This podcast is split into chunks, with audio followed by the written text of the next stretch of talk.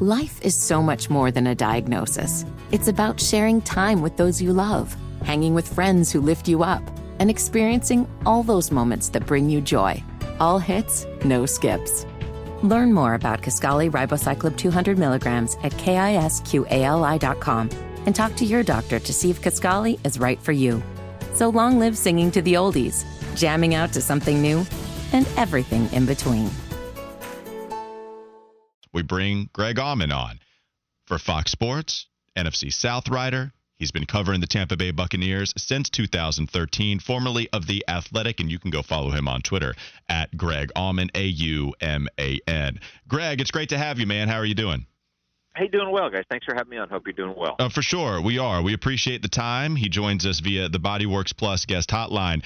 And Greg, we saw Baker Mayfield up close in Carolina last year, and we saw yeah. no evidence to suggest that he would have the type of season he did with Tampa Bay this year.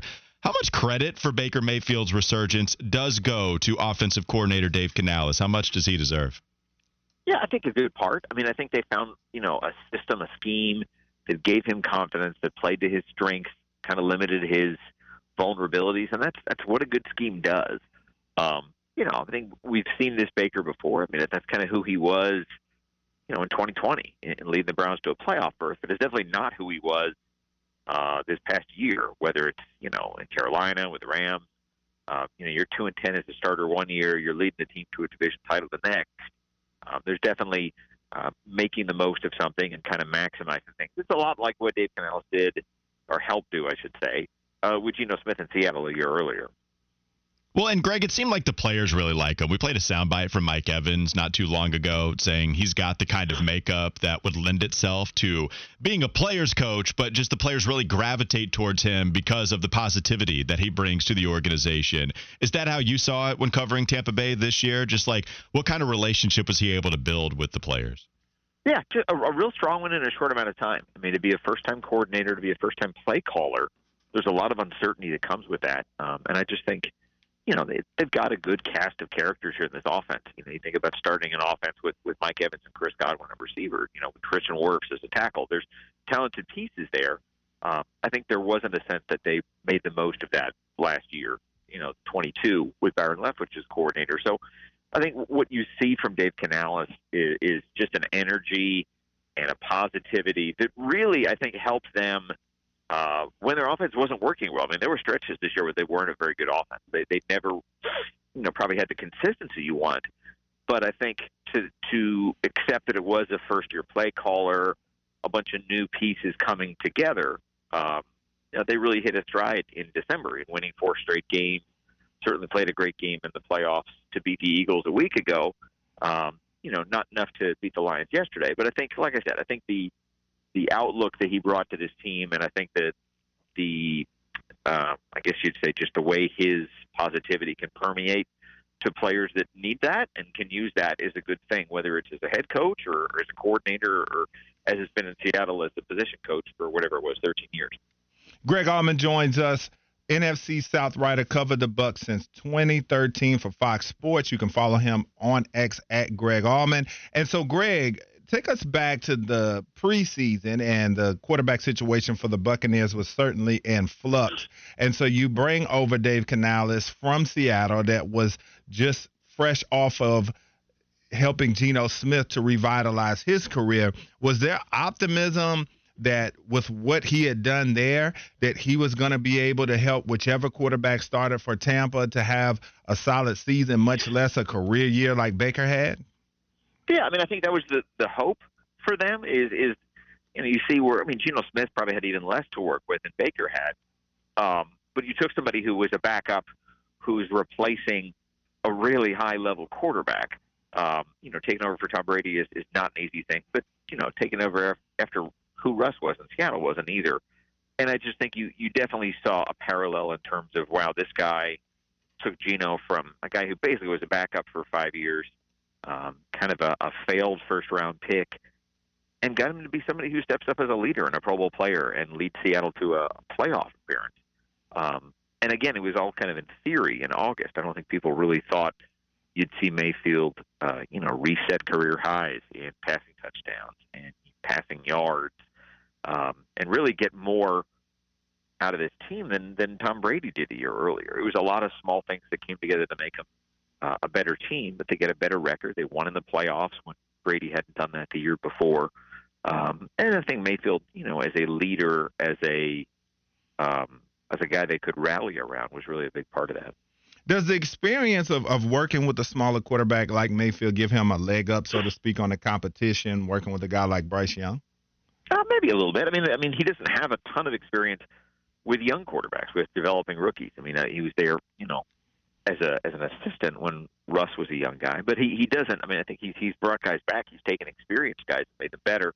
But I don't know that he has kind of that specific resume line. You think about guys like uh, like a Bobby Slowik, if he comes in, he can literally say he was C.J. Stroud's offensive coordinator. You know, he was working closely with Brock Purdy the year before. That's pretty much the best two case studies in precocious young quarterbacks playing well, and that really carries a lot of weight if you have a young quarterback that you need to have someone mentor him with.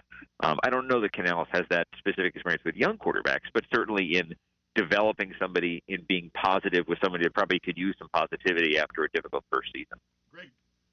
Greg, Auman joining. It helps to turn the mic on, by the way, Wes. I don't know if you know that about radio, but it helps to do that. It's Greg Auman joining us here on the Bodyworks Plus guest hotline, talking about Dave Canales, the Tampa Bay Buccaneers, the NFC South, everything that goes along with the division. And Greg, it felt like Dave uh, Canales wanted to stick with the run this season. It got better as the season went on. How did it exactly get better, and what did you make of Tampa's run game as designed by their OC? Yeah, it's a little bit of both in that they they still finished dead last in the NFL for the second year in a row in yards per game and yards per carry. So I don't want to get too crazy singing the praises of the Buccaneers run game, but I do think um, in the last, I guess it's about seven games of the season, they were much improved. Uh, I think they finished 18th in yards per carry, 25th in yards per game in those last seven. And Rachaad White, you know, I think there was a confidence there that they didn't have in the first half of the year. You know, there was probably two good months where they were running on principle and not based on the results they were getting. Um, lots of games with less than three yards a carry, that kind of thing. But to see it come together, I mean, what that does, I think, is forces defense not to dwell on the past, not to be able to drop back in coverage, uh, kind of forces them to be a little bit more honest. Um, and that makes life easier for Baker Mayfield. He, he's probably better as a guy that throws it 28, 30 times a game and not 40, 45 times a game. So uh, I think they were pleased with you know the end results from Rachaad White, but there's still a lot of room for them to be better, both in blocking and in executing next year. Well, Greg, just looking at this Tampa Bay roster, it's really hard for me to get a grip on them because they do have some older guys. They are a team that played Detroit close before Baker threw the interception at the end of the game. But their cap situation is interesting. We don't know exactly what the future holds for Baker Mayfield. Same thing exactly for Mike Evans. Uh, do we expect Tampa to continue where they left off this past season and on for the next couple of years to have success? Like, uh, what do we know, and, and what are some of the questions they have to figure out there with Tampa? Yeah, I mean, it definitely starts with do you bring Mayfield and Evans back? I mean, that's a, a huge thing. That that changes their offensive identity if those guys aren't back. And I do think there's a lot of momentum for them to come back. Um, you know, Mayfield to have everything he went through, you know, with three teams in a year, I think definitely values the continuity and the familiarity of being in a place where he likes to be and they like him. And he's been embraced as well as he has in Tampa. I don't think he's going to take too cheap a deal as a result of that. So you have to find out what that offer is, you know, how many years it is, how many years guaranteed it is that makes him feel valued enough to stay there and not roll the dice on, you know, another brand new situation somewhere else where another team might pay more. Uh, but I think if, if Mayfield's back, if Evans is back, if they can get Antoine Winfield back, those are three huge cogs to bring back. And if they have those three, honestly, they'll still probably be a team to beat. Um, I don't know that New Orleans will have the cap flexibility to be as talented a team this fall as they were this past season. Uh, the Falcons are definitely a team in flux just because you don't know who the coach is going to be, you don't know who the quarterback's going to be. The, the rest of their team seems talented enough to compete, so I think they'll be right there. And then it's just a matter of, of how big a step forward Carolina can take with a new coach and a lot of room for improvement from, from 23 there. Greg, what type of leadership style would you say Dave Canales has if he were to move up to the big seat? Um, I would say it starts with positivity, just just very upbeat, high energy. Uh, literally walks in. But we get him on Thursdays here, and, and walks in, and even if you expect it, even if you've seen it 20 weeks in a row, he comes in with a genuine, "Hey, everybody, how's it going?" He talks about how he rolls out of bed. Um, you know, like the down and distance is always working in his favor. You know, he, he's not waking up in third and 18. Um, and I think that's something, like I said, that, that carries over to people. I think it can be easy. Again, you guys know they're in Charlotte, but it can be easy to get caught up in losing streaks and year after year struggles. And I think for him to come here, I mean, I think he had a good model in Seattle in terms of sustained success, being relevant every year, competing for postseason. So it's what he knows. But to listen to if you if you watched uh, Pete Carroll's kind of goodbye presser after he was done in Seattle, there's a lot of Pete in in Dave Canales, just in terms of uh, an upbeat spirit, a constant positivity, and that's where it starts from. I mean, he's inexperienced as a play caller, as a technician. Um, you know, he's got 14 years in the NFL, but this is his first year as a coordinator, so it would be a big leap if you were a head coach after only one year as a coordinator. But I think in terms of likability and presentation and charisma and leadership, those are all things that make him feel like a future head coach, whether it's this year or later down the road. Does he strike you as a guy that's going to be a head coach, play caller type, or do you think he'll delegate that duty and just kind of work together with someone? You know, I don't know because it's such a big undertaking. He's only 42. I don't know whether he'd have the confidence to want to be a play caller and a head coach. I don't know uh, who he would be able to bring with him that would be better suited to be a play caller. You know, it's one of those where his his offense in Seattle was under a couple different coordinators. Shane Waldron, who just took the Bears job, is one of the guys that's kind of led him to the path he's on. Pete Carroll, obviously, is a mentor, but I don't know that he would have the kind of connections where you'd be able to build a ready-made, loaded NFL staff to go with him. And he probably would want uh, a veteran OC, uh, a former head coach as a DC, those kind of um, you know guys that have done things and, and been through the situations to help offset his relative lack of experience if he were a head coach at 42.